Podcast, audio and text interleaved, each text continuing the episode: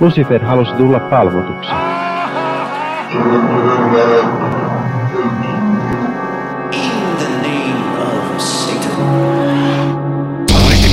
Hyvääpä hyvää vuorokauden aikaa kaikille kuuntelijoillemme.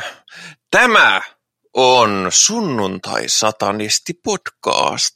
Tämä podcast modernin toisen aallon satanisteille, joiden toimintaa ohjaa ihmisoikeudet, empatia ja äh, sanoisinko äh, äärioikeiston vastustaminen.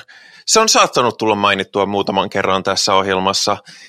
Se saattaa olla vahinko, se saattaa olla olematta vahinko, mutta todellakin olemme ateistisia, moderneja satanisteja, joten emme usko saatanaan olemassa olevana henkiolentona, vaan kirjallisena vertauskuvana toiseudesta, kapinasta ja nykyisen elämän, länsimaisen elämäntapamme tuhoisuuden vastaisuudesta?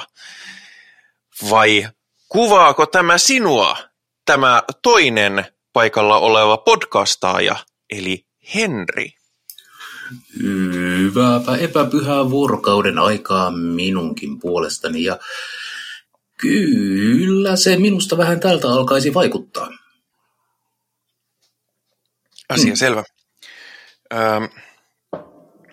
tänään me puhumme saatanasta arkielämässä ja siitä, miten satanismi näyttäytyy vai näyttäytyykö arkisessa olemassaolossamme, ja jos, niin millä tavalla, ja jos ei, niin miksi ei millä tavalla, tai jotain sinne päin. Ää, mutta sitä ennen aloitetaan perinteisesti käsittelemällä vähän uutisia ja jännittäviä tapahtumia. Ja me mainittiin, tai, tai etenkin Henri mainitsi, karnevaalit hyvin sellaisena satanistisena konseptina tuossa joitakin aikoja sitten. Ja nythän on Euroopan suurimmat karnevaalit menossa, joten onko Henri sinusta euroviisut saatanalliset? Kyllä, euroviisut on hyvin saatanallisia, mutta ei sillä tavalla saatanallisia, että minä niistä tykkäisin. Minua ei jaksa kiinnostaa. Minua jaksaa kiinnostaa tietysti, kun on musiikkialan ihminen, niin se kuuluu vähän niin kuin, jos olisin elokuva-alalla, niin seuraisin Jussi-palkintoja, mutta en seuraa, niin, niin tota, aika samaan henkeen, mutta täytyy sanoa, että me äänitetään tätä aina torstaisin, joten siinä mielessä te, jotka kuuntelette tätä, tiedätte mitä tapahtui. Ja jos nyt siellä tapahtuu jotain tosi jännittävää tai ihmeellistä, niin mä äänitän tähän vielä sitten ennen julkaisua insertin, jossa kerron, että oho, se, sepäs oli jännää, kun siellä, siellä romahti katto ja, ja, ja sisään satoi sateenkaari, sateenkaarivia noita yksisarvisia, jotka, jotka loivat yleisön ylle sellaisen, sellaisen suoja voimakentän, joten kukaan ei loukkaantunut ja kaikki, kaikki olivat homoja. Siellä ei mitään tapahtunut. Mä oon usein sanonut, että, että tota, Euroviisut on musiikialan ihmisille sama kuin urheilun ystäville on vapaa paini. Eli se on vähän niin kuin musiikkia, mutta ei oikeasti. Mutta mä oon löytänyt sieltä tänä vuonna jopa bändin, jota mä oon kuunnellut nyt e, ensimmäisestä semifinaalista lähtien, eli Oho. ihan niin kuin, siellä on kovaa settiäkin. Ja mä oon tosiaan nähnyt tässä vaiheessa vasta sen ensimmäisen semifinaalin, mutta siellä oli kaksi saatana-aiheesta esitystä. No niin. Siellä oli, siellä oli biisi nimeltä El Diablo. Kuulostaa josta, hyvin saatanalliselta. Kyllä, ja, ja Kroatian konservatiivit ovat irtisanoutuneet täysin tästä sanomasta hmm. kaikin tavoin. Ette ja sitten siinä, oli, ja sit siinä oli toinenkin esitys, joka oli, joka oli hyvin saatana-teemainen, mutta mä en enää muista ihan tarkkaan, että miten. Mutta, mutta siinä oli siinä, joo, siinä oli siinä toisessa muuten oli, oli tota noin vielä, siinä oli varmaan ihan tietoisesti otettu siitä Lil Nas Xn musavideosta, koska siinä se tyyppi seisoo semmoisen korokkeen päällä ja neljältä puolelta, tai neljä tyyppiä seisoo niin kuin sen ympärillä ja, ja silloin niin kuin ketjut käsistä menee niihin neljään tyyppiin. Että hyväksyn tämän, tämän innoituksen oton. Ok. Mä en ole vaan ikinä välittänyt siitä musiikin kaltaisesta äänestä, mitä Euroviisuissa tulee, ja se kaikki vouhotus aiheen ympärillä on... Mm, Mutta siellä on homoja. No, vittu, minulla on internet täynnä homoja, en minä tarvitse yhtään enempää, kiitos. Mutta siis se täytyy mainita vielä, että, että Venäjä esiintyi myös ensimmäisessä semifinaalissa, ja siellä oli äärimmäisen feministinen esitys. Ja mä olin vähän silleen, kun mä katoin sitä, sen biisin nimi on siis Russian Woman, ja siellä on niin kun puhutaan naiseuden moninaisuudesta ja siitä, kuinka naisten tulee rikkoa rajansa, ja, ja emme ole vain äitejä ja kodintekijöitä, ja emmekä passiivisia objekteja, niin oli sille, että hetkinen, Venäjä, öö, what? Niin, ja nyt onkin... Ihan, niin, Putinhan, Putinin Venäjällä perinteiset arvot ovat olleet kyllä aika kovassa suosiossa. Että miten nyt on tällainen päässyt käymään? No, sittenhän onkin tänään tullut uutinen, että, että konservatiiviset järjestöt ovat, ovat ilmaisseet tämän kappaleen olevan loukkaava. No onhan se. Ja asiaa tutkii nyt Venäjän sisäinen tutkintalautakunta. Niinpä tietenkin. Niinpä tietenkin. Se on siis siinä vaiheessa, jos yhteiskunta on siinä vaiheessa, että, että jos joku sanoo, että hei, meitä naisia on aika niin kuin monenlaisia, me, me tykätään tehdä vähän eri asioita ja se on niin kuin sille, että näin ei saa sanoa tutkintalautakunta, niin, niin kehottaisin taas niitä, niitä kanseloinnista ja hiljentämistä – hiljentämisestä valittavia kolumnisetiä katsomaan, millaista on todellinen hiljentäminen. Okei, no nekin oli nyt niin kuin Euroviisujen päälavalla ja pääsivät vielä finaalinkin, mutta niin kuin, enpä ole vielä nähnyt yhdenkään sedän aiheuttaneen niin kuin valtiollista tutkintaa heidän aivopierujensa tähden. Niin.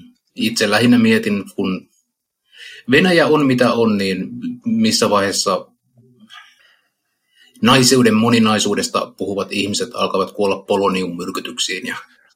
ja kyllä sitä tapahtuu jo, ei huolta. Mm. Niin. Ja sä nähdä, jos olisin, jos olisin viisuedustaja Manitsa Sangin, niin en välttämättä palaisi enää Venäjälle sen ja tämän jälkeen. Mutta nostan hattua. Ihan törkeän kova veto. En tiedä, miten ne on päässyt tämän niin kuin vetämään sikäläisen tällaisen niin kuin, ei nyt, no, oho, tietynlaisen sensuurin, mutta ei niin kuin varsinaisen sensuurin, sanotaan moraalin vartijuuden ohi. Mm. Jäämme seuraamaan.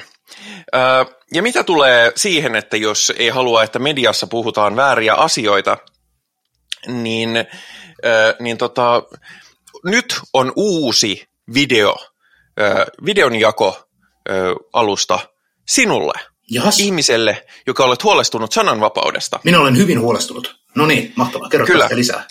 Locals.com on uusi äh, Dave Rubinin aloittama videonjakopalvelu, koska hänen mielestään YouTube ja muut mainstream palvelut ovat aivan liian, aivan liian sensuroivia ja, ja aatteellisesti myrkyttyneitä.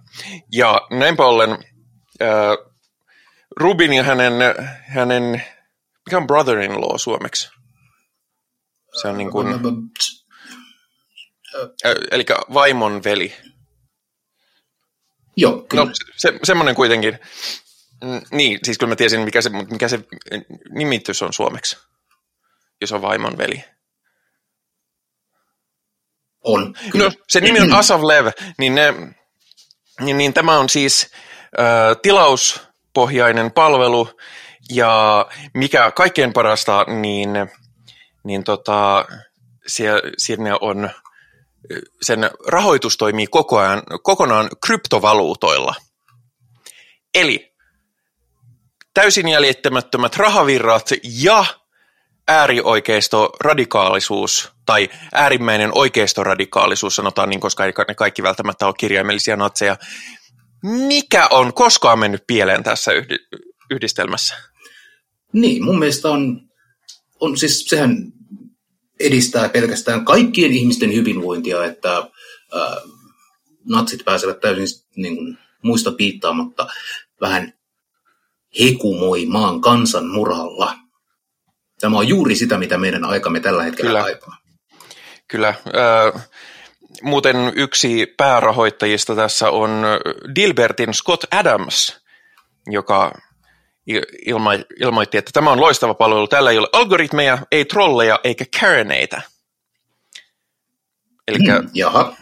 Hän, hän ymmärtää ehkä Karenit vähän eri tavalla kuin minä ymmärrän, koska, koska Karenit minun internetympyröissäni on sellaisia sukupuoleesta riippumattomia tällaisia ää, liikaa tai vääränlaista ylemmyyden tunnetta tuntevia ihmisiä, jotka vaikka niin kuin kävelevät jollekin, jonnekin palveluun ja haluavat ää, niin kuin täysin poikkeuksellista erityispalvelua – ja jos sitä ei anna, niin he tulkitsevat sen syrjinnäksi häntä kohtaan, koska hän on tottunut aina saamaan erityispalvelua kaikkialla. Mutta hän varmaan tarkoittaa sitten käreneillä feministejä veikkaisin, koska Scott Adams ei ole feministien ystävä. Olisi tosi noloa olla olematta feministien ystävä.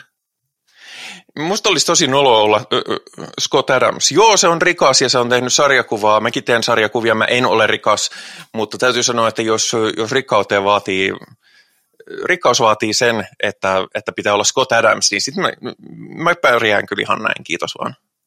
Hmm. Mä joskus luin Dilbertia ja se oli ihan jees, mutta, mutta tota, sen jälkeen, kun kävi ilmi. Mä itse asiassa kerran menin sen blogiin, en tiedä, se oli niin kuin tosi, tosi, tosi kauan aikaa sitten, että se ei ollut vielä julkisesti anti kaikki, niin tota, mä näin sen blogiin ja sitten mä, mä, luin sitä vähän aikaa ja mä olin mitä helvettiä tuo oikein selittää. Ja sitten mä lopetin sen sarjakuvan lukemisen. Mikä on sääli? Siinä on ihan hauska juttu joskus siinä sarjakuvassa. Ei tietysti enää pitkään aikaa, mutta joskus oli sarjakuvissa on se hyvä puoli, että ne eivät lopu maailmassa vaikka, maailmasta, vaikka jättäisi nyt yhden Scott Adamsin väliin. Näinpä. Ai Game Theory Politicskin on siirtynyt sinne. Mä en tiennytkään, että Game Theory-porukat on, on myös tota, ah, ne on niinku, Game Theory on tunnettu siitä, että ne, ne laittaa paljon niin QAnon settiä niiden, öö, niiden No, eipä tarvii sitäkään kanavaa enää seurata. Tämä on näppärää, kun ne kaikki menee tolle, niin sitten voi katsoa, että okei, okay, tämmöisiä, tämmöisiä, tämmöisiä. Enpä, enpä perehdy näihin sen enempää. Tai, tai, vaik, tai jos perehdyn, niin kyllä mä kuulen sitten jostain, että mitä ne on nyt taas tehnyt. Toki äh, tässähän mä pikkasen hanaan vastaan, koska me on kuitenkin satanismi arjessa, niin aina pitää pikkasen pistää vastaan. Mutta onhan tässä totta kai semmoinenkin pieni vaaratekijä, jos me ei äh, ikinä kuunnella muita ihmisiä äh, tai heidän eriäviä mielipiteitään, niin sitten me kasvatetaan, siis ruokitaan sitä omaa äh, sisäsiittoista kuplaamme ja, ja aletaan nähdä toiset ihmiset sen niin kuin toiseuden kautta. Tosin se nyt ei tarkoita sitä, että pitäisi äh, kiusata itseään kaiken maailman ää, natsipaskalla ja muulla sellaisella, mutta siis minä selaan kirkko- ja kaupunkilehteä ja välillä luen kokoomuksen kansanedustajien blogia ja, ja vaikka se nyt kiukuttaa, niin sittenpä ainakin tiedän, mitä siellä vastaleirissä oikein puhutaan. Viittaat siis tällaisen filter bubble-ilmiöön. Minulla ei ole aavistustakaan, mitä se on, mutta se kuulostaa kivalta. Se on niin kuin, no Suomessa puhutaan vain kuplista, mutta se lähti justiin siitä, että me eristäydytään vastakkaisista näkökulmista. Mun mielestä siis, no mulla on aika paljon sanottavaa tähän koko asiaan, mutta, mutta ensinnäkin se on jännä, miten näistä kuplista paljon tuppaa valittamaan kaikkein kuplaantunein väestön osa, eli, eli usein juurikin tietyt hyvin hyvin tunteella pelaavat oikeisto, ei välttämättä radikaalit, mutta radikaalien puolelleen voittamat. Ja se, että, että kohtaa vastakkaisia asemia ja vastakkaisia näkökulmia, niin sen voi tehdä paljon rakentavammallakin tavalla kuin mennä katsomaan vaikka jotain QAnon YouTube-kanavaa, että se, sitä, mä itse kyllä tykkään kanssa seurata sitä, että mitä täysin kanssani vastakkaista mieltä olevat ihmiset on A sen takia, koska siitä saa hyvin aiheita podcastiin ja B siitä saa hyvin aiheita aiheita sarjakuvaan, ja se, se on ihan hyvää kansalaisuutta noin muutenkin, mutta siis sen voi tosiaan tehdä huomattavasti rakentavamminkin. Ja mä nyt sanoisin, että, että tota, maassa, missä perussuomalaiset on kenties suurin puolue kannatukseltaan, niin ei ole kauheasti vaaraa siitä, että ei kuulisi näitä ö, tietyn ö, vaihtoehto-oikeiston puheenparsia ihan riittämiin.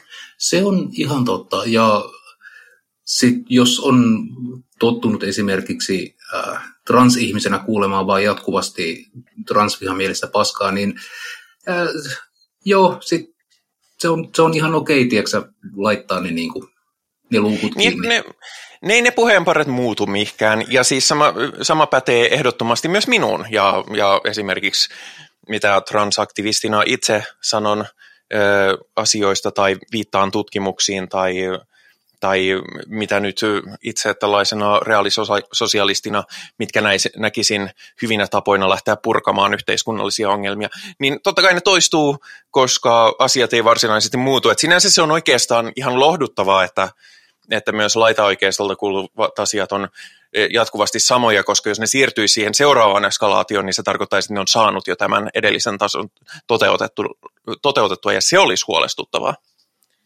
Hmm.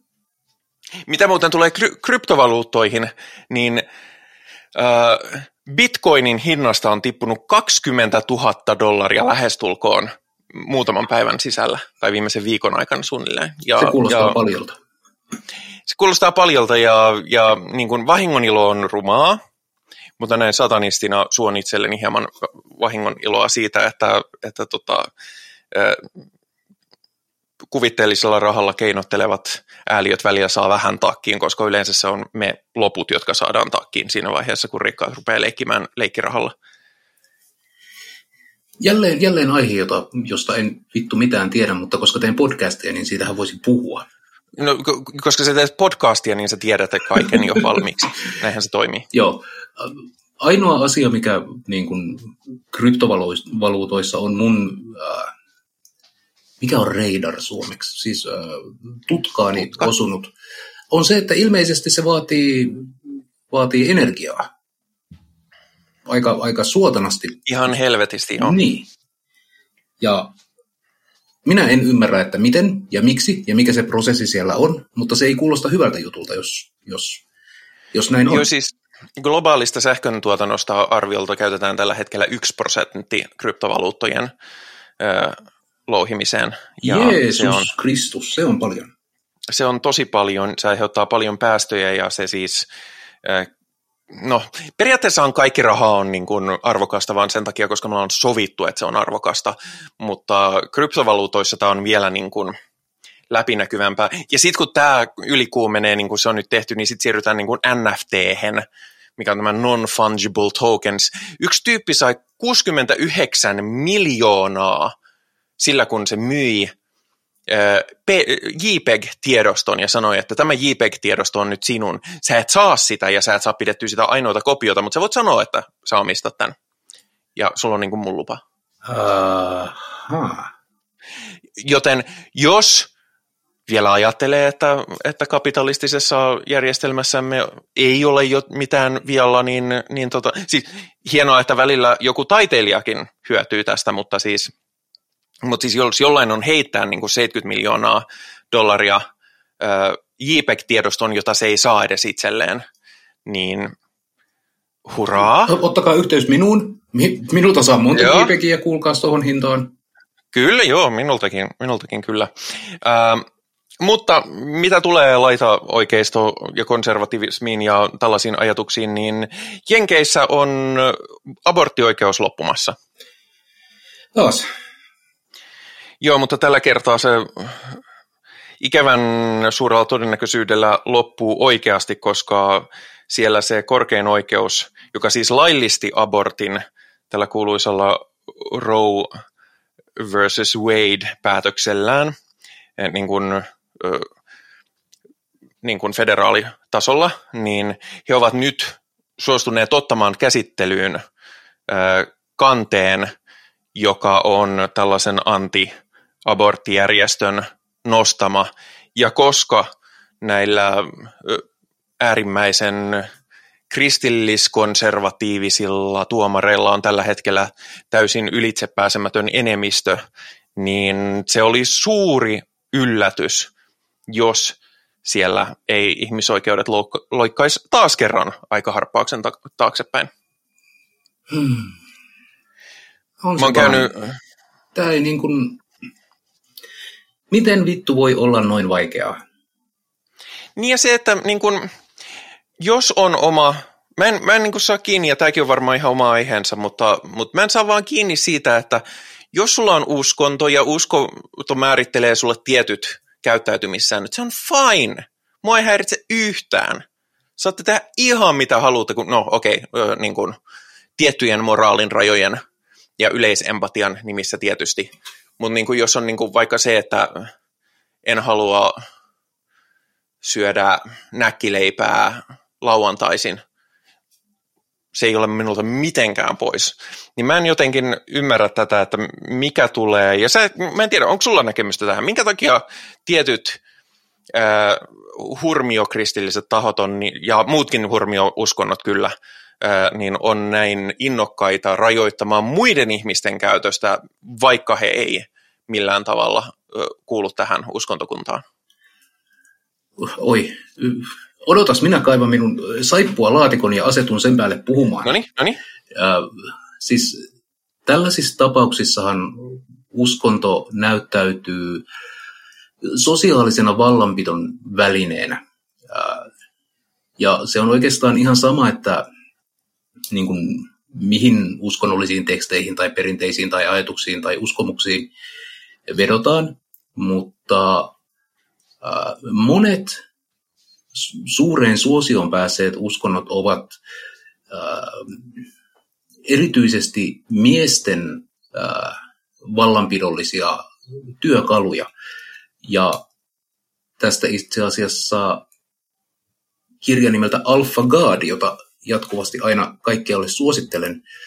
Löytyy hyllystä. Hector Garcia on tämän kirjoittanut ja kertoo siinä hyvin esimerkillisesti evoluutiobiologian kannalta, että, että miten uskontoa käytetään. Ja se, että no, abortti, abortin käsittely uskonnollisella, uskonnollisessa kontekstissa on, se kohdistuu äh, naisiin tai no, ihmisiin, joilla on kohtu. Äh, ihmisiä, jotka ylipäätään voivat tulla raskaaksi. Mutta äh, jos mä puhun näin laveasti, niin sä ymmärrät, mitä tarkoitan. Eli äh, pyrkimys hallita naisia äh, ja nimenomaan niin kuin hedelmällisiä naisia, meidän naisia, pitämään niitä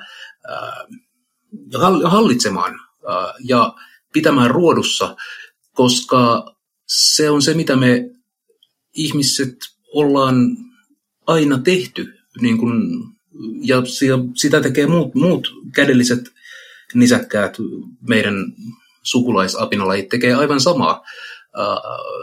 Ja siihen on nähtävissä evolutiivisesti hyödylliset asiat, koska jos sä voit hallita naisen kehoa ja lisääntymistä, niin sinulle valtaa pitävänä miehenä se on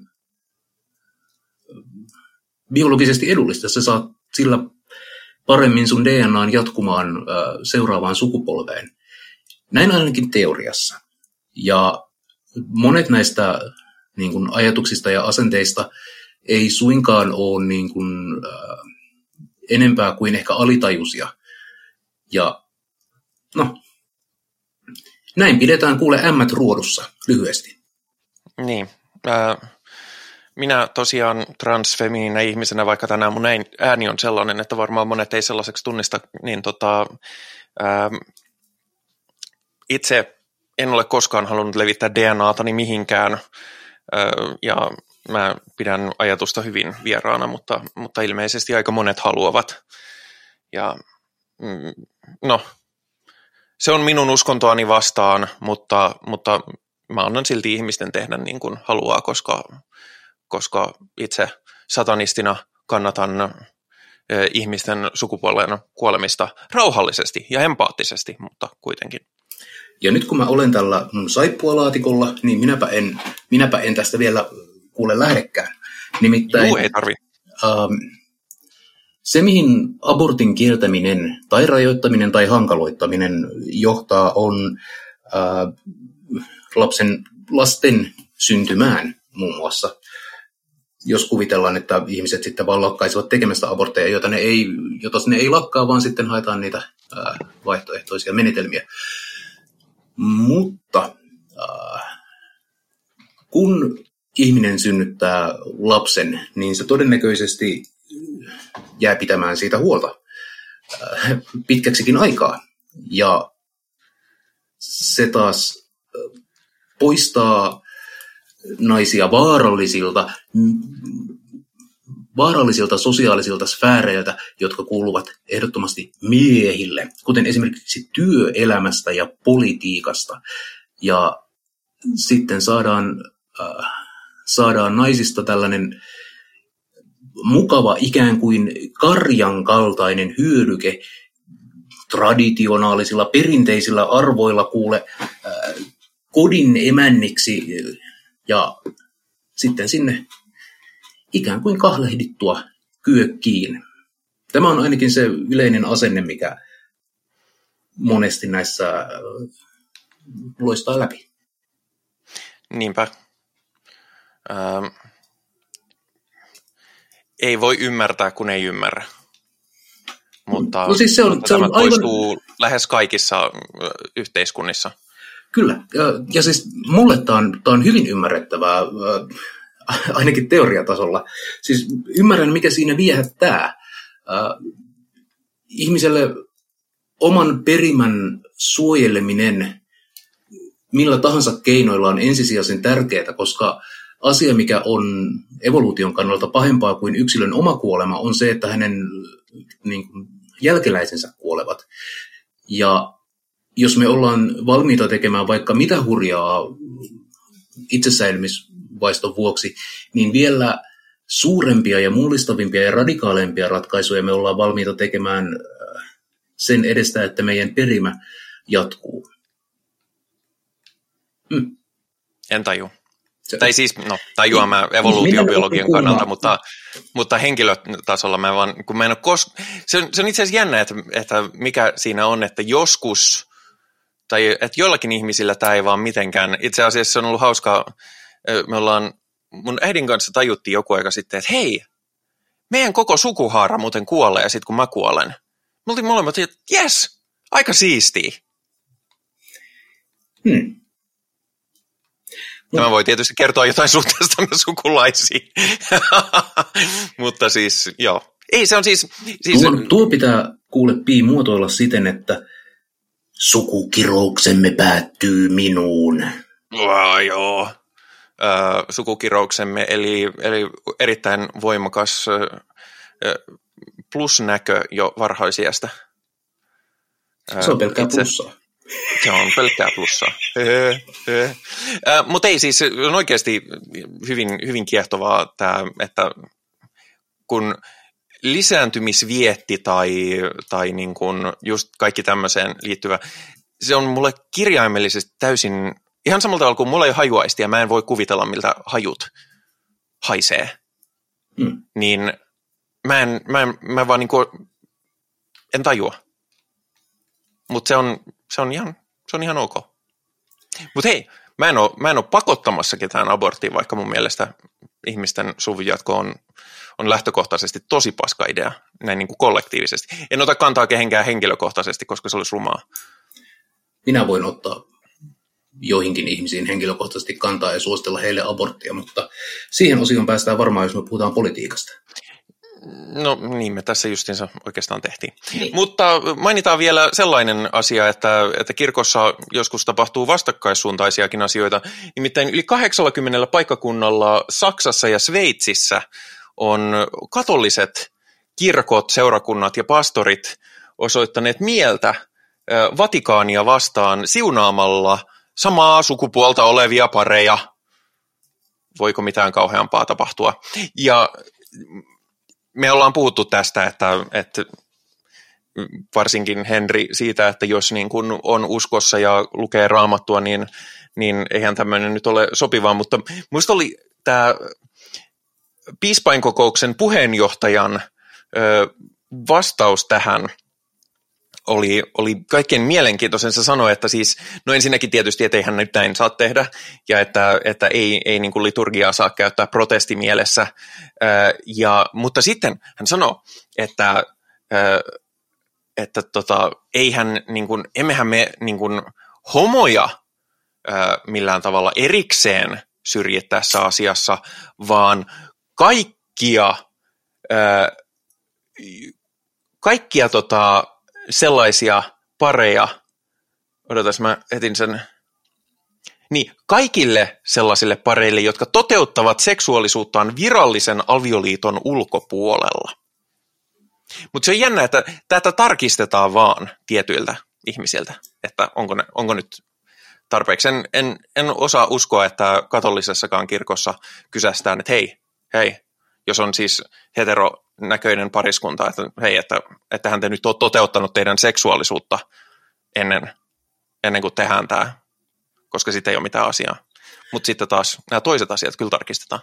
Katolisessa kirkossa, ja tämä liittyy itse asiassa aikaisempaan ää, naisen hallintamekanismiin, ää, jos ihminen on hedelmätön eikä kykene lisääntymään, niin on katolisia suuria tahoja, jotka toteaa, että tässä vaiheessa avioliitto on mitätön, koska avioliiton tarkoitus on lisääntyä. Ja jos olet esimerkiksi impotentti, niin sitten avioliittosi ei ole validi.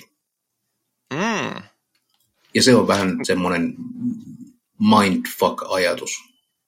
No tämä taas sitten, tästä mä saan kiinni, niin kuin en, en humanistaarisella tasolla, mutta tällaisena niin kuin kylmän kylmän kyynisellä tavalla, että, että joo, jos, koska perinteisesti uskontokunnilla ja kirkoilla on valtaa, jos haluat maksimoida sen vallan, niin sä haluat mahdollisimman paljon tämän uskontokunnan seuraajia, ja koska suurin osa lapsista seuraa vanhempiensa uskontoa, niin se tarkoittaa sitä, että jos, jos on impotentteja katolisia, niin sitten ei tule lisää katolisia.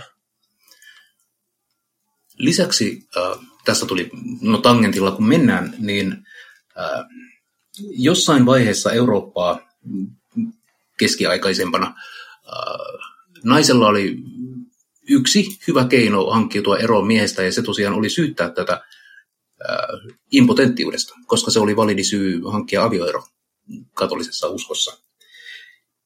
Ja jos tällaista sitten syytettiin, niin sitähän piti sitten mm, tutkia. Ja voi kuule, kun tulee pari pappia ja inkvisiittori siihen vierelle katsomaan, että heilahtaako se heppi vai ei, niin siinä sitä ollaan. Ja siihen on ihan, nyt en muista ulkoa äh, aivan kaikkea, mihin niin päädyttiin, koska, äh, koska tämä ongelma ymmärrettiin, joten sitten hankittiin paikalle äh, fluffereita, eli aikuisviihdeteollisuudesta niitä, jotka auttavat ylläpitämään erektiota, eli seksityöntekijöitä mm. tässä tapauksessa. Ja, mutta sekään ei ole ihan niin kuin yksioikoinen juttu. No ei. Äh, tietysti en tiedä sitten, onko syy-seuraussuhde on tämä, mutta ehkä tästä johtuu se, se, että sitten, sitten keksittiin ruveta syyttämään noitia impotenttiudesta, jos semmoinen sattuu osumaan kohdalle, että kyllähän minä, mutta kun ne noidat. Niin. Se on, se jännä, miten herkkä tuo äh, ihmisen kyky ylläpitää erektiota, miten herkkä aihe se on ollut läpi historian. Ja varmasti evolutiivisista syistä. Niin. Hmm. Jälleen kerran olen, ymmärrän teoriassa, käytännössä en vaan tajua. Mutta ei se mitään. Säännössä oli meidän uutiset, joiden lopuksi voidaan päättää, että oli ihan hyvät uutiset, mutta Pi ei tajunnut. Ja se on ihan ok. Öö, mutta nyt puhumme satanismissa, satanismista arjessa. Eli miten satanismi näkyy, on näkymättä, tai niin, niin se, siinä itse asiassa oli kaikki. Ja miten? Niin. Se oli se seuraava kysymys. Näkyy. Ja tietysti näin niin kuin satanistisen podcastin tekijöinä me ehkä ollaan silleen, silleen vähän erillään perustyypistä, että me voidaan aina sanoa, että no joo, näkyy silleen, että tehdään podcastia. Kyllä, Mutta joo. olisi hauska kuulla sen takia myöskin kuulijoilta, että miten, miten jos, jos satanisti on, niin että näkyykö se mitenkään, koska senhän ei missään nimessä tarvitse näkyä mitenkään toisin kuin monissa muissa uskonnoissa. Niin, meillähän ei ole satanisteilla uskontunnustusta ja me voimme aivan rauhassa kieltää olevamme satanisteja ja sitten vaan äh, kikatella mielessämme ja nauraa koko matka pankkiin, kun tulikin vedätettyä. Niin, ja jossain vaiheessa voi olla sitten silleen, että surprise, motherfuckers! Kyllä. Minä olin saatana koko tämän ajan, salainen saatana keskuudessanne.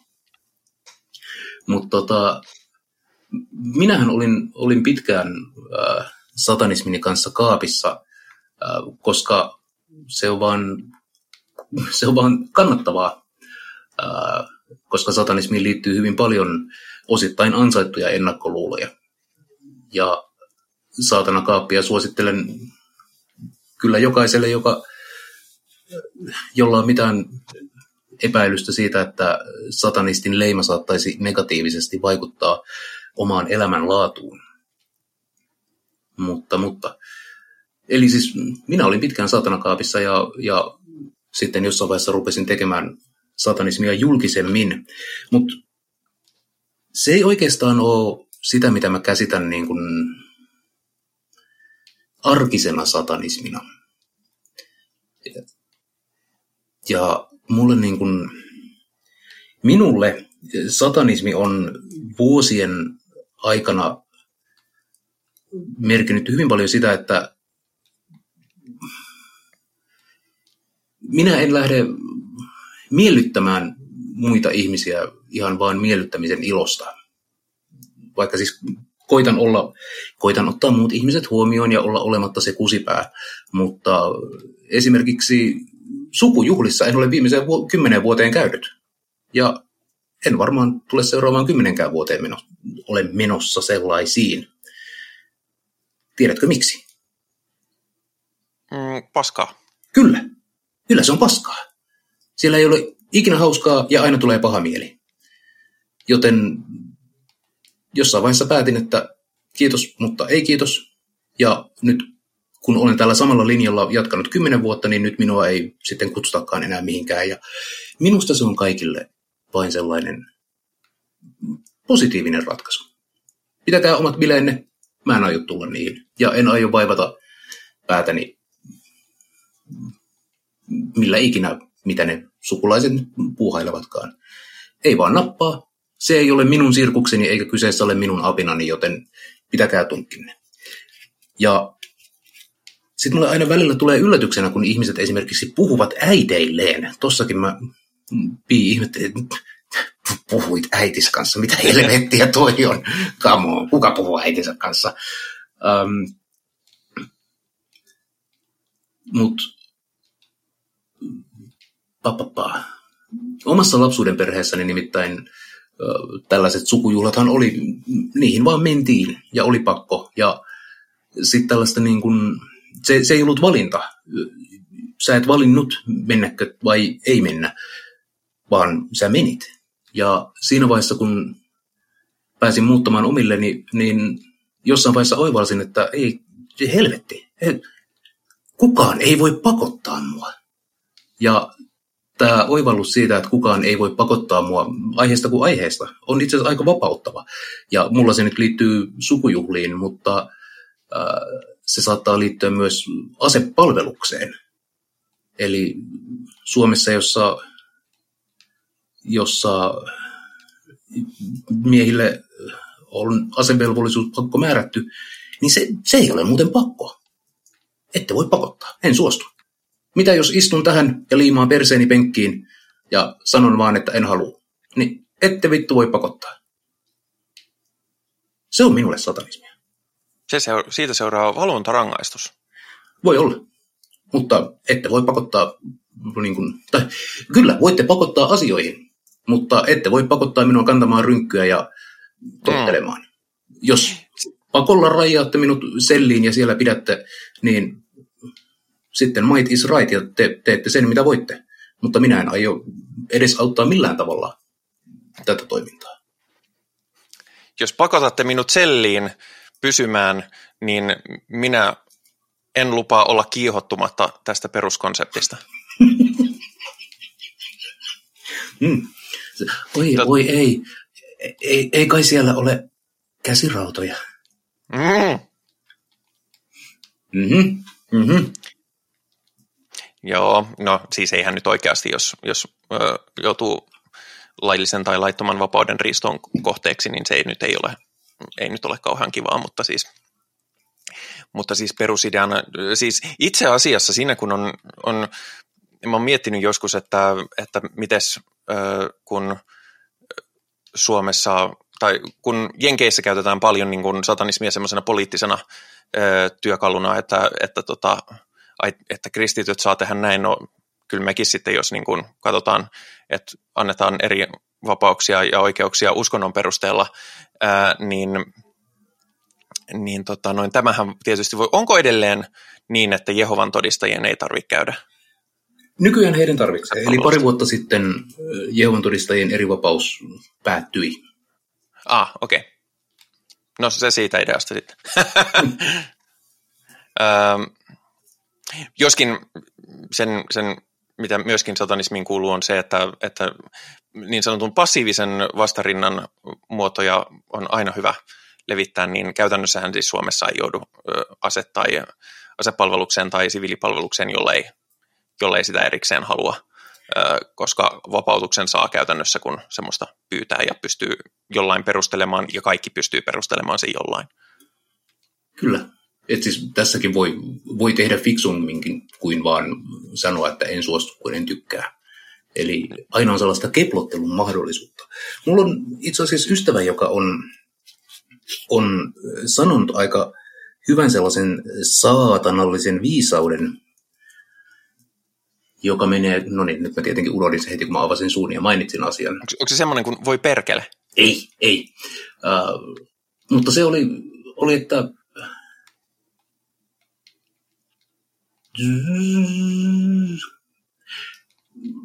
että pitää olla enemmän käärme kuin leijona. Ja mm. siinä tämä niin kuin, leijonathan mielletään sellaisiksi supermaskuliinisiksi, ärjyviksi, hurjiksi. Ja jos olet, olet sellainen, niin saatat päätyä ä, ammutuksia täytetyksi ja vaan niin kuin mm, joku tulee ottamaan selvää, että oletko niin, niin kova olento kuin väität olevasi. Mutta käärmeitä kaikki pelkää ja käärmeet ei, ne ei ärjy ennen kuin ne purasee, vaan ne tekee sen silleen salaa ja ovelasti. Ja tästä mä oon löytänyt sellaisen arkisen saatanallisen viisauden, mikä nyt on ehkä vähän negatiivissävytteinen, mutta ideana se, että kaikkiin niin kuin ristiriitatilanteisiin tai ää, vastakkainasetteluihin ei tarvitse lähteä ärjyen ja ää, rintarottingilla, vaan ne voi hoitaa viisaasti ja nokkelasti ja jopa ovelevasti, o, ovelevasti, ole, ovelasti juonitellen. Muun muassa hankkimalla vapautuksen asepalveluksesta. Ja aivan juuri näin. Asepalveluksessa vapauttamisessa on se erittäin hyvä näppärä puoli, että se vapauttaa myös siviilipalveluksesta. Jep. Ähm, joo, mä, mä itse asiassa mä tykkään tuosta. Voi olla silleen, sen sijaan, että, että hukuttaa puoli maailmaa, eikö siis lähes koko maailman, niin onkin silleen, että hei Eeva, ota rennosti syö omena. Hmm, kyllä. Äh, tota, ne ovat terveellisiä. Äh, saan, saan kiinni. Äh, mä mietin kans jotain. Niin, ehkä mulla yksi isoja, isoja on, mikä liittyy varmaan vähän just tohon samaan perusajatukseen, on se, että mä en jaksa enää riidellä. Jaksa. Jos, mm, jos vaikka otetaan tällainen, tällainen hypoteettinen, tietysti kovasti epätodennäköinen, epätodennäköinen skenaario, että joku internetissä on väärässä. Mm, Jumalauta. Joo, eihän siis tätä, tätähän ei pääse tapahtumaan paljon koskaan onneksi, mutta tota, ennen mä oon ollut silleen, että, että kyllä, kyllä jumaliste tappelu löytyy ja pitää saada se viimeinen sana ja, ja, ja sitten siinä menee ikä ja terveys ja, ja, ja lopulta kaikkia vaan vituttaa ja muuta. Ja nykyään mä oon silleen, että jos mä jossain vaiheessa huomaan, että ai se olikin ääliö, niin sitten mä oon vaan silleen, että okei, en ota enää kantaa. Mm. Olen voittanut, olen voittanut keskustelun, jos nyt haluaa edes ajatella, yleensä mä en edes ajattele näin, mutta jos haluaa edes niin kuin, reduktioida sen johonkin keskustelun voittamiseen, niin olen, olen voittanut sen sillä, että toinen on osoittanut olevansa kykenemätön rakentavaan dialogiin. Ja, ja itseään ei, ei ole pakko altistaa epämukaville asioille, jos voi olla altistamatta. Niin ja siis se, että joku on ääliö, ei missään nimessä tarkoita sitä, että on eri mieltä kuin minä, koska ehdottomasti minun kanssa saa olla eri mieltä, mutta, mutta siinä vaiheessa mä helposti totean ihmisen ääliöksi, jos se mielipide, mikä esitetään, tulee selkeästi fiilispohjalta ja, ja on tällaisten huonompien ihmisviettien ohjaama. Ja jos sitä ei pysty perustelemaan mitenkään ja jos perustelupyyntöjä seuraa aggressio, niin sitten mä voin olla siltä, aa, joo, olisit heti sanonut, että sä olet ääliö. Olisin välttynyt koko, koko keskustelulta. Niin. Joku, vo, joku voisi tietysti ajatella, että tämä on jotenkin ylemmyyden tunnetta, koska, koska minä katson olevani äly, silloin älykkäämpi kuin joku toinen, mutta loppujen lopuksi mä en, mä en edes tee tätä mä vaan totean, että hei, tämän ihmisen kanssa ei kannata keskustella. En ota kantaa. Varmasti olen minäkin ollut ääliö monessa tilanteessa ja olen edelleenkin. Teen muun muassa podcastia ja kaikki tietää, että vaan ääliöt tekee podcasteja. Tuolla saatanan kirkolla Church of Satanilla, jonka LaVey perusti, äh, hehän ovat, ovat omien sanojensa mukaan häikäilemättömän elitistisiä. Ja vaikka mä en nyt aivan täysin tästä niin kuin mentaliteetista, niin, tai en samaistukaan siihen mentaliteettiin, että minä nyt vaan olen vähän parempi kuin kaikki muut. Niin tiedätkö, aina välillä tuntuu siltä, että on vaikea olla olematta elitisti, kun ympärillä on aika lailla ihan dorkaa porukkaa. En, oletko koskaan huomannut tällaista? Mä ehkä en tässä tulee taas mun sosiaalityö kukkahattu esiin. Mä ehkä muotoilisin asian pikemminkin niin, että, että ihmiset eivät käytä potentiaaliaan. Toi on hyvin kauniisti muotoiltu asia. Aa, ymmärrän. Minusta vaikuttaa siltä, että sinä et täytä, käytä aivan kaikkea potentiaalisia. Vittu, että olet tyhmä. Tyhmä. Mutta sillä mä oikeasti tarkoitan sitä, että et kyllä, kyllä sulla ihan varmasti olisi, niin kun, voitaisiin käydä tämä keskustelu paljon järkevämmin. Uskon siihen, että sulla on siihen ihan riittävästi kapasiteettia, ää, kykyä, osaat lukea, osaat varmasti sisäistää vaikka, vaikka asiaan liittyvää tutkimusta, tai jos, tai jos et jaksa lukea mitään kauhean akateemista, niin tee niin kuin minä, kato Googlesta, tai siis YouTubesta joku video, kyllä joku muu on tehnyt sen tutkimuksen sun puolesta. Älä kuitenkaan usko lähde, lähdekritiikittä, koska kyllä natseillakin aina lähdeviitteet löytyy, täytyy aina vähän vilkaista, että onko lähdeviitteissä mitään järkeä, mutta, tota, mutta jos, et, jos et tee sitä, niin sitten et ole vaan niin kuin toteuttanut ehdottomasti varmasti olemassa olevaa potentiaalisia, potentiaaliasi perehtyä asiaan enemmän. Hmm. Toi on kaksipiippunen juttu. Toisaalta mä niin kuin ideaalitasolla mä haluaisin uskoa, että ihmiset on kyvykkäitä ja on neuvokkaita ja, ja että meissä kaikissa on se niin kuin, äh, ylevyyden potentiaali. Mut, mutta sanotaanpa, että saatavilla oleva todistusaineisto ei anna viitteitä siihen aina. No siis sanotaan, että tässä on myös, tässäkin oli tietty elitistinen ja ableistinen lähtökohta, että kaikilla ihmisillä ei ole mahdollisuutta siihen aikaan laittaa siihen, jos sä vaikka teet, niin kun, jos sä oot vaikka ö, pienyrittäjä, sä teet ö, 20-tuntista työpäivää, okei, joo, ymmärrän, et, et pysty. Ö, ja ja tota, en niin kuin sano, että automaattisesti, jos et jaksa, et pysty, et ehdi, niin että olet heti paska-ihminen. Mutta mä esimerkiksi, jos mä lähden keskusteluun, itse asiassa esimerkkinä oli se, kun nyt tuli, oli uutinen tutkimuksesta, joka kertoo, että maahanmuuttajien kyselyssä Suomi sijoittuu 59 seurattavan maan häntäpäähän tietyillä alueilla. Ja sanottiin muun muassa, että täällä on tosi vaikea olla sosiaalinen, koska, koska suomalaiset on niin tuppisuita ja ää, muita. Ja sitten mä olin sille, mä halusin, mä luin sitä tutkimusta, luin artikkelin, yleensä jos mä luen artikkelin jostain tämmöisestä tutkimuksesta, mä menen katsoa, mitä siellä tutkimuksessa oikeasti lukee versus mitä siinä otsikossa luki, koska mulla on aikaa ja resursseja ja sitä paitsi se on hyvä, hyvä tapa prokrastinoida tekemästä noita koulutehtäviä tai opiskelutehtäviä, niin, niin tota,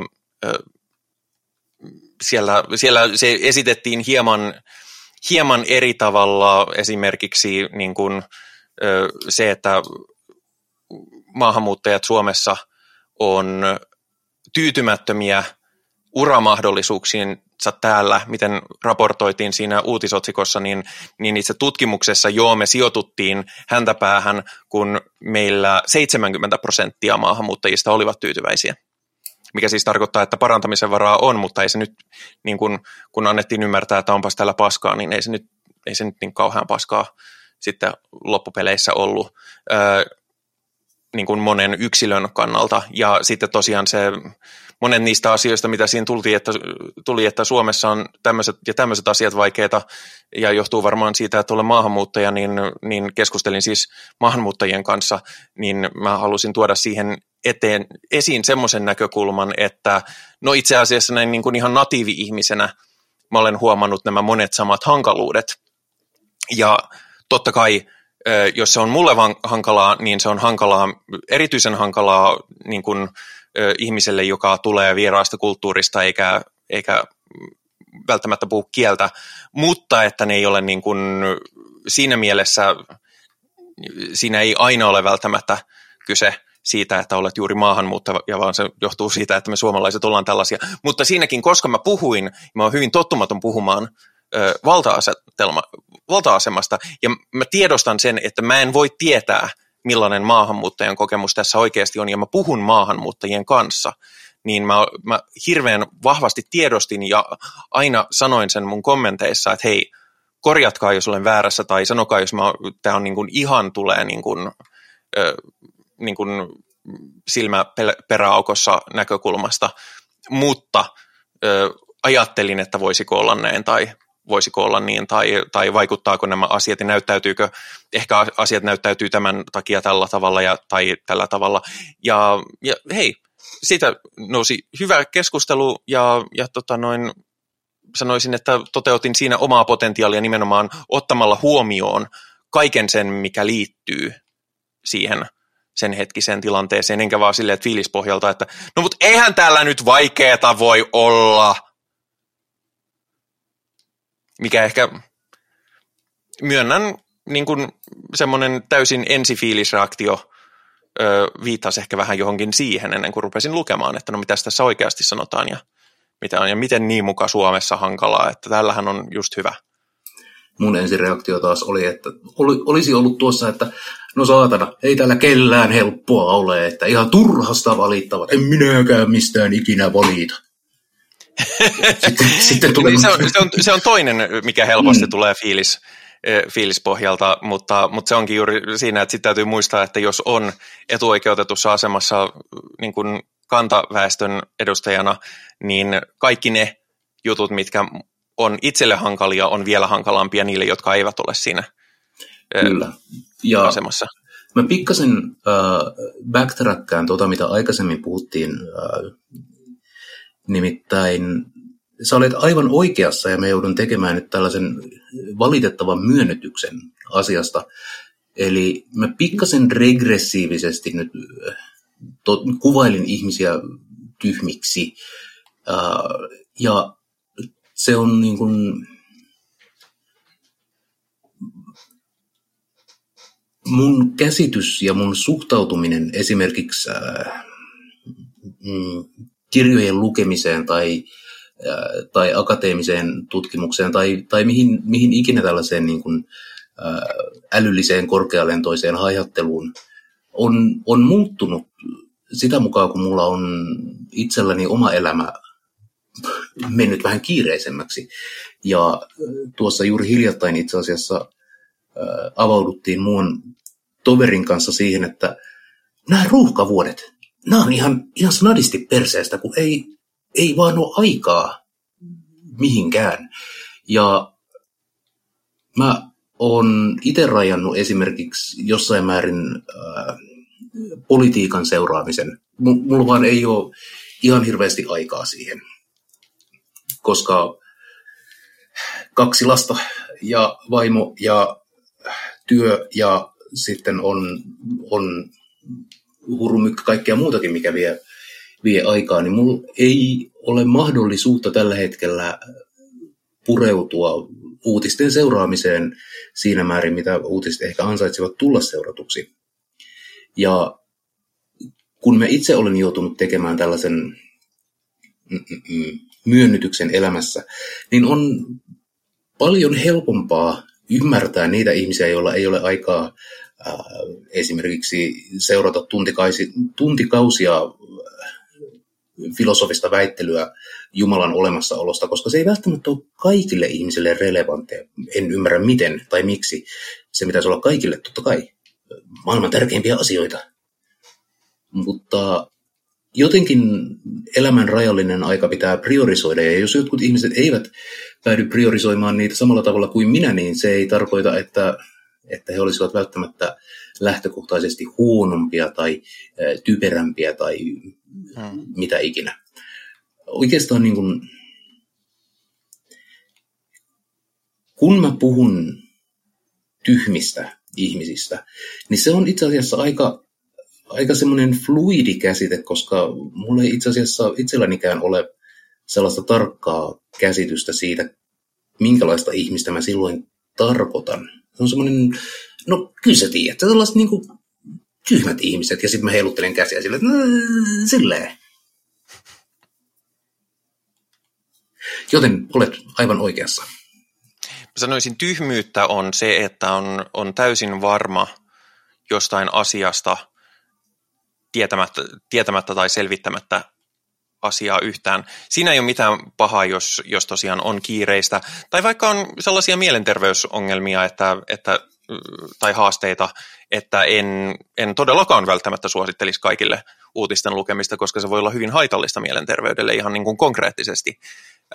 eikä, eikä vaan silleen niin kuin meemimielessä, niin, niin tota, mutta se onkin se, että jos olisi hyvä myöskin tiedostaa se, jos vaikka sitten puhuu asiasta ulkopuolisena, niin sitten tiedostaa sen myös omassa kommentoinnissaan. Ja se on tietysti, mä ymmärrän toisaalta senkin, että, että niin kun, kun meillä on esimerkiksi tämä cancel-kulttuurista huutava setäjoukko, jotka, jotka valittaa kolumneissaan, kun he, he eivät saa koskaan mitään kolumneja kirjoittaa, niin, niin tota, mä tavallaan ymmärrän, mä tu, en ymmärrä, mä tunnistan sen, mistä se syntyy, koska jos on ollut niin etuoikeutetussa asemassa, että aina on ollut huomion keskipiste, ja yhtäkkiä sulle sanotaan, että hei, sun mielipide itse asiassa ei kiinnosta tässä asiassa yhtään, ja ehkä sun kannattaisi olla ihan vaan hiljaa, kun sä et tiedä tästä mitään, niin totta kaihan se järisyttää omaa, niin kuin omaa kuvaa, koska on tottunut siihen, että miten niin, minähän olen, se, minähän olen nimenomaan se, josta kaikki on kiinnostuneita ja, ja minulla, minulle niin kuin kuuluu kaikki huomio ja muu, koska minulla on aina kerrottu, että mulle kuuluu kaikki huomio. Eli se tulee myös, ne on hirvittävän syvällä olevia rakenteita, ei vaan yksittäisissä ihmisissä, mutta se, se mitä potentiaalia haluaisin ihmisten toteuttavan enemmän, on nimenomaan tietoisuus siitä, että mistä asemasta puhuu. Ja se ei aina tarkoita sitä, että hei, mä en saa sanoa tätä tai mä en saa tehdä tota, koska A, B, niin kuin helposti se kuvataan. Että, vaan, vaan se voi myös tarkoittaa sitä, että, että sitä tunnistaa. Mä olen ollut monessa tilanteessa, jossa mä oon ö, ajatellut aluksi, että no ei mulla varmaan ole tähän mitään sanottavaa tai ei mun varmaan kannata ottaa kantaa ja sitten mä yhtäkkiä ö, tajuan, että hei, ei kun itse asiassa – minähän olen poikkeuksellisen hyvä ottamaan kantaa tähän, koska tämä asia ö, onkin mun kokemuspiirissä tai vaikuttaa mun elämään hyvin konkreettisesti tavalla, jota se ei tee välttämättä sille keski-ikäiselle sedälle. Tässä ehkä paljastuu mun oma keski-ikäinen setäisyyteni. Nimittäin mä en ole lainkaan tottunut ajattelemaan äh, Piste. ja siis, mä en ole tottunut ajattelemaan, että äh, olisiko jotain aihetta tai teemaa, josta niin kuin minun mielipiteelläni, eh, jossa minun mielipiteeni ei olisi välttämättä relevantti. Äh, toki siis, jos esimerkiksi äh, puhutaan abortista tai muusta, niin mielelläni annan platformin ihmiselle, jolle, joka A voi tulla raskaaksi ja sen keskeyttää. Silloin hänen mielipiteensä on todennäköisesti relevanti, relevantimpi kuin minun. Mutta tämä ajatus, ja korjaan nyt, jos mä oon käsittänyt jotain väärin. Mm-mm. Ja se, että sä sanot noin, niin kertoo jo siitä, että sä, sun setäytesi ei ole oikein kannat, tai niin kuin voimakkaammalla tasolla. Ja mun pitää vielä parantaa mun koska, sitä, koska, koska, koska setä ei ikinä sanoisi, että korjaa, jos olen väärässä, koska sitä ei ole koskaan väärässä. ei, mutta siis, jos mä olen jossain, sanotaan, että kokouksessa, niin jos minulle tulee joku ajatus, joka on relevanttia ja saattaa ratkaista käsiteltäviä ongelmia, niin totta kai minä sen niin kuin sanon. Ja se ei ole koskaan ollut mulle niin kuin asia, jota, jota kyseenalaistaisin tai, tai arvottaisin tai arvuuttelisin. Mutta toisaalta ehkä tämä on eri konteksti kuitenkin. En mä tiedä, kun se on, se on nimenomaan siitä toisesta positiosta, että koska olet aina kasvanut ja sut on kasvatettu sellaisessa roolissa sellaiseen ympäristöön, jossa sun ei koskaan tarvitse miettiä sitä asiaa, niin ei sitä luonnostaan tule mietittyä. Ja osa, mä, kun, osa tästä on myös sitä, että siis ää, ää, porukkahan tykkää varsinkin mun ikäpolvea sanoa, että kun me ollaan sellaisia herkiksiä snowflakesia, jotka ei osaa mitään, jotka ei kestä mitään, jotka ei pysty mihinkään, niin, niin tota, mä näen hyvin vastaavan jatkumon tuloksena oman sukupolvikokemukseni, koska meidät kasvatettiin maailmaan oletuksella, että hei, mene opiskele hyvin, opiskele itsellesi ammatti, sitten mene töihin ja sitten oikeastaan elämä on niin kuin done. Että et, et hyvin menee, jee, Joo. jee. Menet kouluun ja kirjoitat hyvät paperit ja kuule sit siitä eteenpäin sen. Äh, tässä on käsikirjoitus, toimin näin. Mutta Niin. se, ei toimi, se ei toiminutkaan ihan niin. Niin, ja siis siinä, siinä on se, että onko se sitten ihmekään, jos on vähän, itsekin on ollut hukassa, ja myös tuntenut sellaista syvää pettymystä ja, ja sellaista niin kuin jopa epäoikeudenmukaisuutta siihen, että hei, mulle luvattiin nämä asiat, ja mä olen tehnyt kaikki, mitä mu- multa pyydettiin, ja mä en saa siitä vastineeksi mitään. Ja, ja, niin kuin, sen takia mä pystyn samaistumaan tähän, niin kuin, että hei, mua on aina kuunneltu. Mun mielipide on ollut aina tärkein. Minähän olen se tärkeä ihminen. Mulla on aina sanottu, että olen se tärkein ihminen. Totta kai siitä tulee, se, siitä tulee jopa identiteettikriisi, kun se ei pidäkään enää joka sellaisessa paikkansa. Ihan samalla tavalla kuin mulla on kriisi se, että mitäs vittua mä nyt sitten teen. Että kun elän maailmassa, johon mulle ei ole annettu niin kuin re, varsinaisesti resursseja ja ymmärrystä, tai, tai no ymmärrys kyllä, mutta siis resursseja ja, ja työkaluja selviämiseen. Hmm.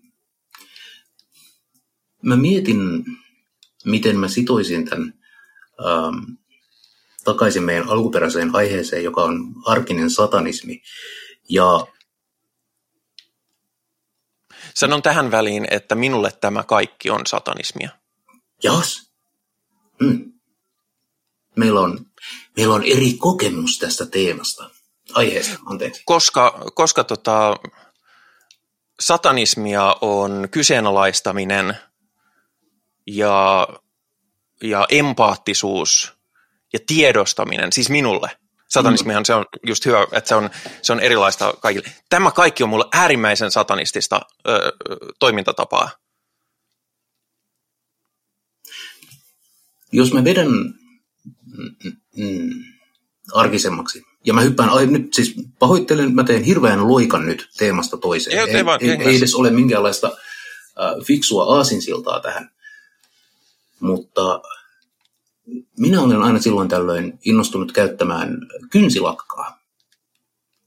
Ja sitä oudoksutaan meidän kulttuurissa, jos kolmikymppinen mies käyttää kynsilakkaa. Ja tämä tulee esimerkiksi suorassa asiakaspalvelutyössä aina välillä esille. Useimmiten lasten suusta, mikä on ollut hauskaa huomata. Lapsilla ei välttämättä ole sellaista kohteliasta filtteriä. Mutta mulle satanismi on ollut aika vahvasti aina sitä, että mä voin tehdä tällaisia niin kuin asioita, vaikka ne eivät olisikaan välttämättä sosiaalisesti hyväksyttyjä. Ja mä rakastan niin kuin tällaista goottia, punk ja hevari ja ää, emo ja hetkinen, mi- mikä tämä nyt uusin on? Mitä nämä, mitä nämä viimeisimmät hipsterit, jotka etsii niin kuin tavallaan sitä omaa identiteettiään ja rikkoo niitä normien rajoja yhteiskunnassa, koska, koska minä teen itse sitä ja mulle se on niin kuin satanistista, että ei mennäkään siihen niin kuin, ää, farkut, teepaita ja tuulipuku osastoon ja niin kuin, hylätään se konformismi, ei, ei mukauduta ää, niihin yleisiin normeihin, vaan ää, lähdetään rikkomaan niitä ja, ja sanotaan, että ei vittu kiinnosta laittaa paitaa päälle, minä pukeudun Alepan muovipussiin. Niin se on hieno. Siitä minä tykkään. Se on minulle satanismia. Tällaista niin kuin kasuaalia, individualistista keskisormen näyttämistä kaikille, jotka haluaisivat, että pukeudut soveliaasti. Mulle ehkä tämä ei assosioidu niin paljon satanismiin, koska mä olin transio ennen kuin mä olin satanisti monta vuotta. Niin mä oon tehnyt nämä, nämä repäsyt jo, jo todella monta vuotta sitten, mutta kyllä, ehdottomasti. Ja siis itse asiassa nyt kun Pride Pride-kuukausi lähestyy ja olen, olen miettinyt, no, LBTQ-asioita enemmän, niin siis, ja voi olla, että tässä niin kuin sinun seurallasi on ollut myötävaikutusta, mutta transihminen näin niin kuin karkeasti yleistäen, ja mä toivon, että mä en nyt päädy mihinkään sellaiseen niin kuin röyhkeän ihmisen fetisointiin, mutta mikä voisi olla sen saatanallisempaa kuin todeta, että lähes essentia-tasolla minä en suostu olemaan sitä, mitä te olette minulle määritelleet, vaan minä määrään itse oman äh, sukupuolisen identiteettini.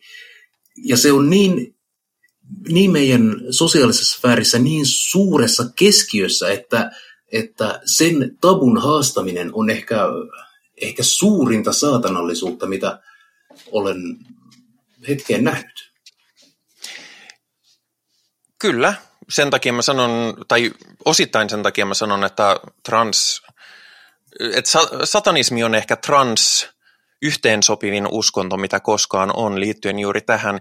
Joskin haluan muistuttaa, että ö, joo, se on ehkä näkyvämpää silloin, kun on transihminen kyseessä, jos suhtautuu ja toteuttaa tämän, mutta ihan sama pätee sisihmisiin, että jos esimerkiksi sinä ilmeisesti ö, ymmärsin näin, että koet olevasi mies ja toteutat sitä mieheyttä omilla ehdoillasi, niin se on ihan yhtä satana, saatanallista ja hienoa kuin se, että mitä mä teen. Mutta täytyy myöntää, että silloin kun kävin genitaalikirurgiassa, niin öö, mä siinä pohdin asiaa. Tämä ei missään nimessä ollut se syy, miksi tein sen. Tein sen ihan täysin itsekkäistä syistä dysforiaa helpottaakseni. Mutta jossain vaiheessa mä rupesin miettimään sitä, että niin, saakeli, että jos mietitään meidän yhteiskuntaa, joka on äärimmäisen maskuliinis keskittynyt, puhutaan peniskateudesta, mies asetetaan aina yläpuolelle, impotenssi on, on suuri häpeä, peni, penis on niin kuin, jostain syystä heteromiehelle penis on, on se ehkä ykkösfetissi ö, aina, missä siis ei ole mitään pahaa, mutta sitten sit se, on niin kuin, se on hassua, kun se yhdistyy sitten sellaiseen ö, homofobiseen, ö, homofobiseen reaktionarisuuteen, jossa sitten joo, penis on maailman paras asia, mutta, mutta sitten varokin, jos, jos mietit peniksiä yhtään väärällä tavalla, koska sitten olet paska, paska ihminen ja mies – ää, niin, niin mä olin silleen, että nyt tämä muuten lähtee ja tämä on niin kuin suurin keskisormen näyttö tietynlaiselle maskuliiniskeskeiselle ö, toksiselle ajattelulle, mitä ikinä on. Että mä en pelkästään hylkää tätä lähtökohtaa, vaan mä kirjaimellisesti haluan sen irti omasta kropastani. Ja se oli tosi hieno, se oli tosi voimauttavaa. Tämä tapahtui ennen kuin mä olin ö, satanisti, mutta, mutta kyllä näin jälkeenpäin, niin minusta se oli äärimmäisen satanistinen ajatus, että en, en jumalauta, en suostu. Niin, siis... Ja minkä kaikki muut tuntuu näkevän ö, niin kuin itsestäänselvänä, hyvänä ö, niin kuin, tai jonain niin kuin, ylpeyden ja tavoittelun aiheella, niin minä sanon, että, että tämä on paskaa. Ja tähän näkyy äh, tällaisessa niin kuin individuaatioprosessissa, mitä äh, yleensä teini-ikäiset ihmiset käy läpi. Äh, ei ehkä, ei, ei, ei samassa mittakaavassa missään mielessä, mutta siinä vaiheessa, kun ihminen alkaa mieltämään itseään omana itsenään, yksilönä, eikä enää vanhempiensa tahdon jatkeena. Ja silloin silloin saatana heiluttaa kuulen nahkasiipiä minun sydämessäni. Kun, kun me lähdetään kyseenalaistamaan usein niin perheeltä perittyjä tällaisia asenteita, että mitä sinä opiskelet, kenen kanssa pariudut ja milloin hankit lapsia ja mikä on se niin kuin, elämän käsikirjoitus, koska niitä meille helposti vanhempien ja sukulaisten puolesta usein halutaan antaa. Ja mikään ei ole parempaa minun mielestäni ihmisille kuin todeta, että kiitos ei, tämä ei minua miellytä, minä etsin, etsin omat polkuni tai raivaan omat polkuni, niin kuin olen termiä käyttänyt. Ja se on minusta huikeaa. Ja se ei tarkoita sitä, että etkö sä vois opiskella lääkäriksi, jos sun vanhemmat haluaa, että sä opiskelet lääkäriksi. Jos sä itse haluat opiskella lääkäriksi, sen kus, mutta jos ihminen ei käy tätä niin kuin, individuaatioprosessia tai eikä oikeastaan tiedä, mitä itse haluaa ja menee tavallaan sellaisen niin kuin ohjailtavan virran mukana, niin se on ihan hirvittävä, hirvittävä menetys. Olisi hirvittävää tuhlausta käyttää elämänsä siihen, että ei ota sitä agentatiivisuutta, ei ota sitä niin kuin, ei manifestoi omaa tahtoaan. Mm. Mm. Niin, ja siis se, mikä mulle on olennaista nimenomaan tässä meidän niin sanotussa toisen aallon satanismissa, on se, että tämän kaiken voi tehdä vahingoittamatta toisia – tai että se lähtökohtakin on jo siinä, että tehdään vahingoittamatta toisia ja empaattisesti, koska, koska nimenomaan Levei tyyppinen on sellainen, että minä en suostu, minä en tahdo, joten haistakaa kaikki vittu ja, ja, jos olette eri mieltä, niin sittenhän, siinähän kuule, jos, jos nyt minä haluan tehdä näin, vaikka se tarkoittaa, että sitten teillä on kaikki paskasti, niin se, sehän menee näin, koska minä, minä olen se tärkein ja joo, minä olen se tärkein omassa elämässäni tietyssä mielessä, mutta, mutta, mutta nimenomaan mä en ikinä voisi lähteä semmoiseen, semmoiseen sellaiseen ajatukseen tai filosofiaan, jossa se itsensä manifestointi tapahtuu muiden kustannuksella. Toi on hyvin vaikea teema mulle henkilökohtaisesti käsitellä, koska toisaalta, toisaalta me kilpaillaan jatkuvasti yksilöt samoista resursseista ja me joudutaan käyttämään sellaista niin kuin ovelaa juonittelua sosiaalisessa sfäärissä ja muuta, että me ei... Hmm. Se on, tämä on vaikea asia minulle tällä hetkellä keksiä siihen ratkaisuja, koska minun pohdintani on aiheesta vielä kesken. Niin, no mus itse asiassa myöskin tulee se, että mä en suostu osallistumaan tähän kilpailuun samoista resursseista. Tietys, tietyllä tavalla mä teen sitä, koska se on ainoa tapa meidän yhteiskunnassa jäädä henkiin. Että mä en voi niin kuin irtisanoutua ajatuksesta, että menen kauppaan ja ostan ruokaa, koska, koska mielelläni syön ja, ja no en tiedä. Minä sen sanon, mielelläni syön ja elän. Toisaalta mä suhtaudun elämiseen aika silleen yhdentekevästi, mutta silleen, en ole aktiivisesti nyt lopettamassa elämistä, ainakaan tietääkseni. Ö, mutta mutta niin kuin, mitä muuhun tulee, että ihmiset on, ihmisten on hankala hahmottaa sitä, kun mä sanon, että, että niin kuin, mua ei, mua ei kiinnosta yhtään kerätä omaisuutta.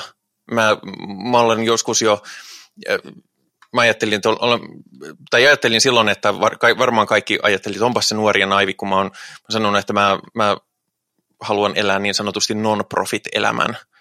Että et joo, mielelläni teen asioita, toteutan itseäni ja, ja syön ja juhlin ja saa olla kivaa ja, ja silleen, mutta mä en halua kuluttaa yhtään sen enempää, enkä mä halua omistaa yhtään sen enempää kuin mitä mä oikeasti tarvitsen, koska, koska se, että meidän maailma hukkuu paskaan ja, ja meidän niin kuin luonnonvarat hupenee sen takia, jotkut stonk boysit haluaa kryptata, niin kuin mainota kryptoa, niin, niin se, on, se on minulta pois, vaikka voisi niin kuin lyhyemmällä aikavälillä ajatella, että no miksi mä, mulla on hyvä näyttökortti, että miksi mä rupean pyörittää siellä niitä algoritmeja, ja mä oon niin kuin silleen, että mä en, mä en suostu, mä en, mä en suostu vaan niin kuin osallistumaan siihen yhtään sen enempää kuin ihan perus elintoiminnot ylläpitääkseni mun täytyy. Joo, mulla on hyvä tietokone, tai tietokone, jolla pystyy pelaamaan pelejä ja pelaan pelejä öö, ja kulutan sähköä ja silleen, mutta, mutta mä en halua, mä en halua niin kuin, mä en halua, edes, halua yhtään sen enempää kuin monilla on sitten, että sitten niitä pitää olla vielä hienompia ja sitten täytyy koko ajan ostaa ja pitää olla rahaa, että voi, voi niin kuin ostaa koko ajan enemmän ja enemmän ja lisää ja että, että, että aina minulle kaikki. Ei, mä en, mä en vaan, ei, ei, niin kuin, ei kiinnosta tippaakaan.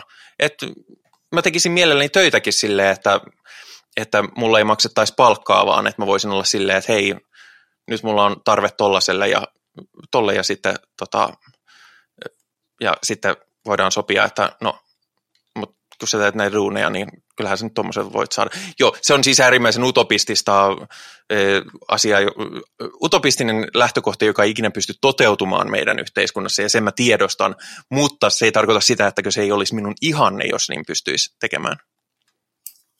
Hmm. Tämä kuulostaa siltä, että sä oot ehkä askeleen tai kaksi vielä minua vasemmalla, enemmän vasemmalla niin, mutta siis mm. huomaa, mä en myöskään sano, etteikö sitä, että jos joku muu toteuttaa mieluusti asioita jotenkin toisen, niin totta kai saa.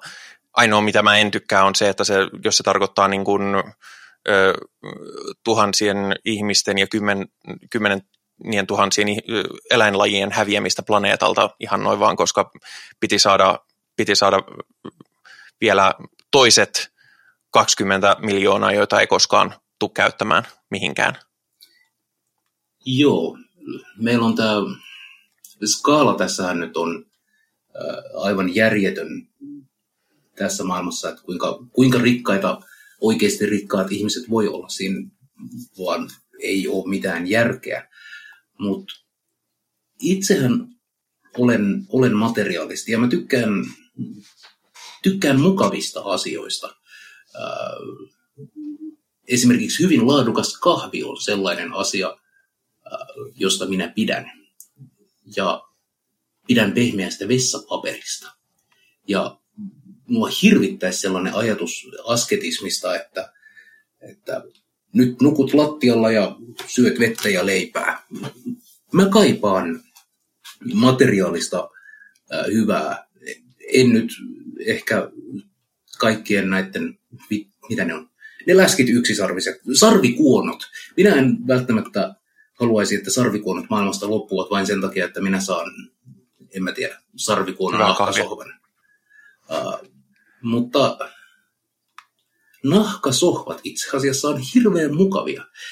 Ei välttämättä niin kuin mukavia istua, mutta ai että mä rakastan nahkan koskettelua. Ja, mm,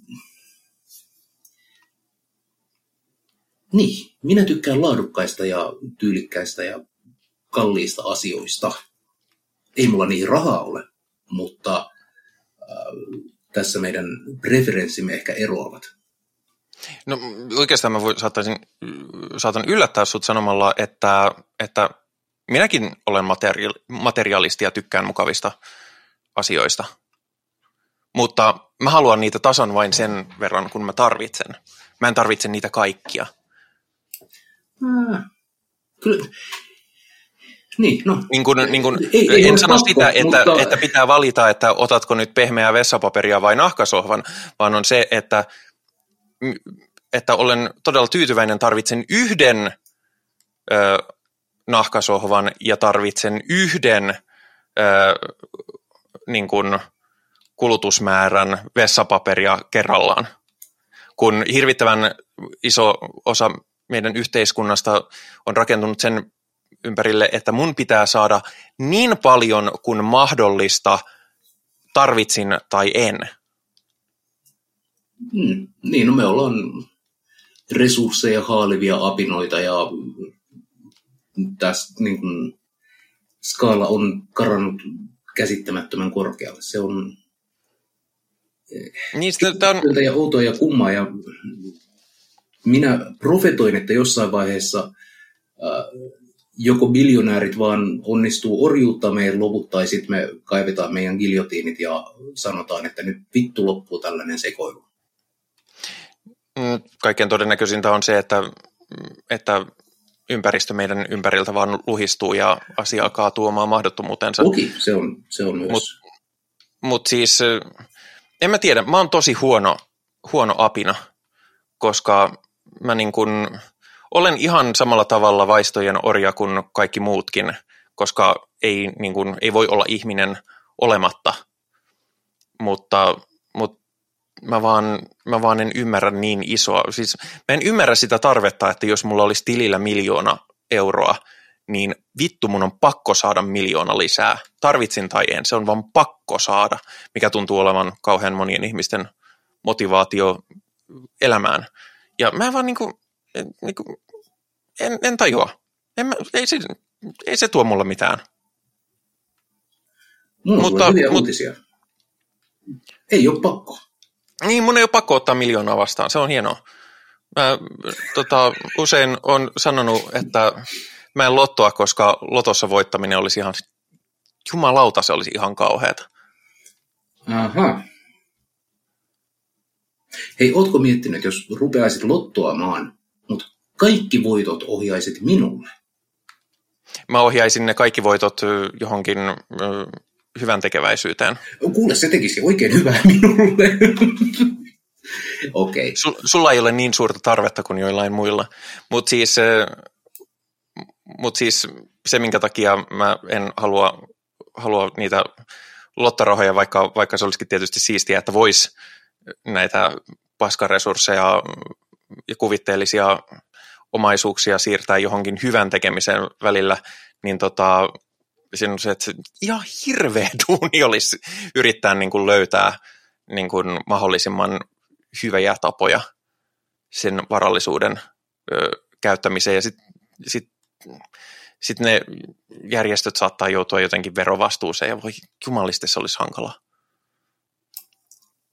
Niin. No. Ei rahaa minulle, kiitos, on minun pointtini. En, en tarvitse muuta kuin tasan sen verran, että, että pystyn ylläpitämään, ylläpitämään sellaisen perus, perusmukavan elämän tyylin. Ja jos kaikki olisi vain silleen perusmukavia, niin luultavasti meillä riittäisi huomattavan, huomattavan enemmän tai huomattavan suuremmalle ihmisosalle riittäisi näitä juttuja. Hmm. Sa- saatat olla oikeassa. Se on, se on, siis jos joku nyt on silleen, että vittu ne puhuu taas jotain vassaripolitiikkaa ja, ja homopropagandaa ja kaikkea, öö, miksei ne puhu siitä satanismista, niin, niin se on vaan, tämä on satanismia minulle. Tämä on hyvin fundamentaalisella tasolla satanismia. Ja se ei ole satanismia öö, kaikille, se ei ole edes satanismia Henrille, niin kuin ollaan, ja se on ihan ok. Se on just satanismissa siistiä, että, että se on niin kuin, satanismia voi toteuttaa niin monella tavalla ja se voi antaa niin monia merkityksiä aloin miettiä tätä niin kuin materialismin ihanuutta. On, on vaan tiettyjä niin kuin, kankaita ja tekstuureja, mitkä on hävyttömän kalliita, mutta ai että ne tuntuu ihanalta. Äh, sikarin polttaminen ja, ja erittäin hyvä viski, siinä on niin kuin sellainen yhdistelmä, että sellaisessa materialistisessa yltäkylläisyydessä minä kyllä viettäisin monet pitkät ajat. Se kelpaisi. Se olisi huikea satanismia minulle. Mä en, mä en ottaisi niitä pois. Öö, jos sä sanoisit, että minä haluan kaiken viskin, minä haluan kaikki sikarit ja kukaan muu ei saa saada näitä, niin sitten mä olisin silleen, että no paskaa, en mä sille mitään vois. Ei mulla mitään rahaa Mutta mm. Mutta se on just se, mun sosialismin ja kommunismini ei ole sitä, että mä olisin ottamassa ihmisiltä ö, niinkään pois asioita, vaan haluaisin ihmisten enemmän arvioivan sitä, että mitä ne oikeasti tarvii. Ja siis ymmärrän, että tähän tulee, tähän yhtälöön tulee suuria muutoksia esimerkiksi, jos on lapsia, koska silloin lasten tarpeisiin täytyy resurssoida enemmän asioita ja totta kai sitä haluaa tai no okei, okay, totta kai, mä oon oppinut sanomaan totta kai, en mä sitä tajua, koska en mä ymmärrä lisääntymistarvetta, mutta siis jos nyt on lapsen tehnyt, niin, niin perusempaattisesti ajattelen, että no, no toivottavasti sille sitten saa niin kuin hyvät puitteet ja, ja silleen, niin, niin totta kai silloin tarkoittaa, että pit, vaikka niin kuin omistusasuminen ja säästäminen ja sellaiset on huomattavasti tarpeellisempia asioita, että en mä ole, niin kuin, en mä ole kieltämässä näistä, näistä mitään. Mä haluaisin ihmisten harkitsevan sitä, että, että mikä on oikeasti se, mitä tarvitset itsesi toteuttamiseen ja itsesi tyytyväisyyden pitämiseen, koska, koska se on, suurin osa ihmisistä kuitenkaan ei tarvitse niin paljon kuin ne luulevat tarvitsevansa, ja omalla kohdallani siis haluaisin tehdä töitä, koska töiden tekeminen on paljon mielekkäämpää, mielekkäämpää kuin, ö, niin kuin kotona oleskelu, mutta sitten taas toisaalta, jos mulla ei ole mitään suurempia, niin kuin vaikka tietokoneen rikki tai, tai sänky hajoaa, niin mä tuun äärimmäisen hyvin toimeen myöskin ihan työttömyyskorvauksella, koska, koska mä saan sillä kaiken, mitä mä tarvin.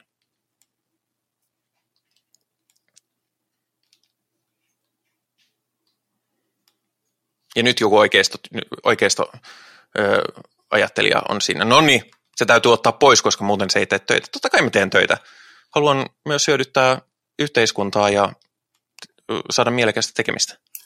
Mä tajusin, että mulla oli mikrofoni kiinni, mä täällä höpisin. Mutta siis tämä on niin minulle aivan vierasta ajattelutapaa ja käsittämättömyyttä minua ei taas kiinnosta lainkaan työnteko. Mä haluaisin vaan puuhastella. Mä voisin hyvin olla semmoinen niin kuin, äh, rikas plantaasin omistaja, äh, joka vaan käyskentelee tiluksilla ja polttelee piippua ja äh, sitten huvikseen keräilee jotain perhosia ja äh, elää niissä aivan omissa pilvilinnasfääreissään välittämättä niin kuin tuottavuudesta mitään. Joo, en mäkään tuottavuudesta välitä, mutta, mutta mulle työnteko on myöskin itsensä toteuttamista ja sehän olisikin niin, no sehän olisi. parasta saada työ, johon, jossa voi toteuttaa itseään eikä vaan niin kuin hampaat pitkällä joutua tekemään. Sekin, ol, sekin olisi ehdottomasti osa tätä mun yhteiskunnallista ihannekuvaa. Toki nyt kun sanot, sanot noin, niin ymmärrän paremmin, saan paremmin kiinni sitä, mitä tarkoitat. Mutta ideaalitilannehan olisi se, että äh, olisi sun työsi olisi se, mitä sä haluat tehdä. Se ei vaan ole koskaan ollut mulle mahdollisuus, mahdollisuus koska mua kiinnostaa kikkeleiden piirtäminen. Ja se, sillä saa tosi huonoa, huonoa palkkaa, varsinkaan jos ei piirrä hyviä kikkeleitä, vaan piirtää vaan sellaisia kummia kierroja käyriä. Sun, sun kummat käyrät on tosi hienoja. Oh, kiitoksia. Mm, kyllä, kyllä tota, kikkeleitä piirtämällä on moni ihminen työnsä, leipänsä ansainnut. Tietysti joo, kaikki ei voida, voida tehdä töitä kikkeleitä piirtämällä, mutta, mutta tota, huomattavasti useammat varmaan oikeasti voisi, jollei me oltaisi oltais suunnattu kaikki, kaikki resurssit vaikkapa niin kuin pankkialaan, missä, missä laskutikkumiehet kireä puku päällä laskeskelee sitä, että miten nyt saadaan siirrettyä nämä kuvitteelliset numerot näytöllä, näytöllä ruudulta toiselle niin, että, että näennäisesti tämä minun työnantajani on, on rikkaampi ja, ja 300 afrikkalaista kuolee. Kuulostaa hirvittävältä. Niin enemmän kikkeleiden piirtämistä, vähemmän pankki Minä ehdotan, että perustetaan sellainen valuuttajärjestelmä, jonka pohjana on uh, do-it-yourself-kikkelit, eli kikkelipiirustus talous. Voin, voin sanoa näin niin kuin sarjakuva ja tämmöisen DYI-kulttuuripiireissä pyörineenä, että jos sä tekisit sinen sun kikkelipiirroksista, niin kyllä se myisi. Ei sillä elantoa saa, mutta kyllä sä siitä jotain taskurahaa saisit. Mahtavaa. Ehkä mä... Joo. Minulle heräsi tässä ajatus, mutta minäpä en kerro sitä tässä asiayhteydessä, sillä minä kerron sen ehkä joskus myöhemmin. No niin. No niin. Mä en halua taas piirtää kikkeleitä, joten mä en kilpaile sun kanssa kikkelin piirustelun segmentillä ollenkaan. Kato, mehän voidaan sitten, tässä on tämmöinen oivallinen synkretismi, eli mä voin piirrellä hirveästi kikkeleitä ja sä voit keskittyä, en mä tiedä mikä ikinä on ei-kikkeleitä. Joo, kai sä oot lukenut mun sarjakuvaa joskus. mä olen lukenut sun sarjakuvaa, kyllä. Mistä se sarjakuva muuten löytyy, jos kuulijoita kiinnostaa? No se löytyy sellaisesta osoitteesta kuin piinmaailma.sarjakuvablogit.com tai sitten Facebookista, äh, Facebookista tota, äh, piinseikkailut siis maailmassa. Muuten äärimmäisen satanistinen sarjakuva, vaikka siinä ei sat- saatana, siinä on Jesse ollut kerran, saatana ei ollut kertaakaan, mutta, mutta se on yksi minun arkisatanismin toteuttamistapa, että mä, mä piirrän siskulttuuria ja, ja vähempiosaisten ihmisten huonompaan asemaan asettavaa kulttuuria nasevilla lyhyillä sarjakuvilla. Hmm. Mutta olisiko sitten, tämä on aihe, josta ehkä me lähdettiin aika korkealentoisille asioille, että ehkä, ehkä joskus uu, tehdään uusi kierros tätä aihetta enemmän silleen, että no mitä me nyt sitten tehdään päivittäin, että, että onko alttaria ja, ja, ja mitä tehdä tekoveri, tai en minä välttämättä sano, onko se tekoverta, mitä tehdä kaikelle sille verelle, joka joka päivä menee, menee uhrausten jälkeen hiuksiin öö, ja tämmöinen, mutta tämä oli nyt tällaista – miten hyvin lähestulkoon metafyysisellä tasolla, mitä meille on satanistinen ajattelu ja satanistinen hahmottaminen. Ja kuten huomasitte, voimme myös olla eri mieltä. Ja se on ihan ok. Siitä siisti uskonto. Ei minusta. Minä olen eri mieltä. Ihan paska uskonto. No okei. Okay. Mm, toisaalta joo, on se paskakin. No ei kyllä ole. Öö, mutta jos haluat osallistua tähän keskusteluun, vaikka kertomalla, miten saat uhrauksen jälkeen veritahrat hiuksista, niin lähetä meille palautetta. Sen voi tehdä muun muassa meidän Discord-serverillä, mikä on Perkeleen temppelin alla, vaikka podcastina olemmekin itsenäisiä ihan käytännön syistä. Linkki siihen löytyy ohjelmamerkinnöistä. Meidät löytää myöskin Facebookista, missä olemme nimellä Sunnuntai Satanisti ja sieltä näkee päivitykset, koska tuli ohjelmaa ja voi lähettää palautetta ja voi lähettää myöskin privaviestiä ilman, että täytyy julkisesti assosioitua tällaisiin ihme-hiippailijoihin. Ja sitten YouTubesta voi kuunnella myös meidän ohjelmat, ja YouTubessahan on kommentointimahdollisuus. Joskin ymmärrän sen, mulla oli niin kuin pitkään periaatteena, että mä en kommentoi YouTube-videota, koska sitten mä olisin yksi niistä ihmisistä, jotka kommentoi YouTube-videota. Mutta siinä vaiheessa, kun mä rupesin itse YouTubaamaan ö, enemmän, niin sitten mä totesin, että joihinkin kommentteihin on kovin ruma olla vastaamatta, niin sitten kun mä olin kerran ylittänyt tämän, niin nyt mä joskus kylläkin hyvin valikoidusti jopa kommentoin itsekin YouTubessa, eli, eli tota, Sinne voi lähettää palautetta. Ja muuten meidän ohjelman löytää Spotifysta ja Google Podcastista ja Apple Podcastista ja monista muistakin podcast-päättyisistä, päätteisistä palveluista. Onko jotain, mitä sinä haluat promota, mainita tai hehkuttaa? Tällä hetkellä eipä suurempia. Tässä on muutama projekti lähestyy loppuaan liittyen satanismiin ja perkeleen temppeliin, mutta ne eivät ole ihan vielä siinä vaiheessa, että niistä haluaisin enempää puhua, mutta sen verran rummuttelen tässä, että jotain asioita on atmosfäärissä tapahtumassa. Noin muuten itsehän toimin Perkeleen temppelissä,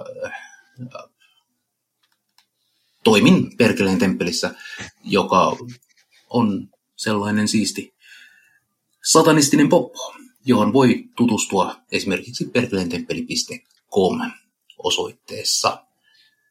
Noin muuten minulla ei ole mitään promottavaa. Ja eipä sitten muuta kuin ö, tältä erää lienee... Niin, todetaan se vielä. musta tuntuu, että joku oli, mitä mä unohdin sanoa, minkä takia mä viivyttelin sitä, että mä, mä sit, sitoudun tähän äh, heippojen sanomiseen. Mutta se on siinä, että me ollaan tehty alustavia suunnitelmia, että me äänitettäisiin meidän yksivuotisjuhlajakso livenä Discordissa.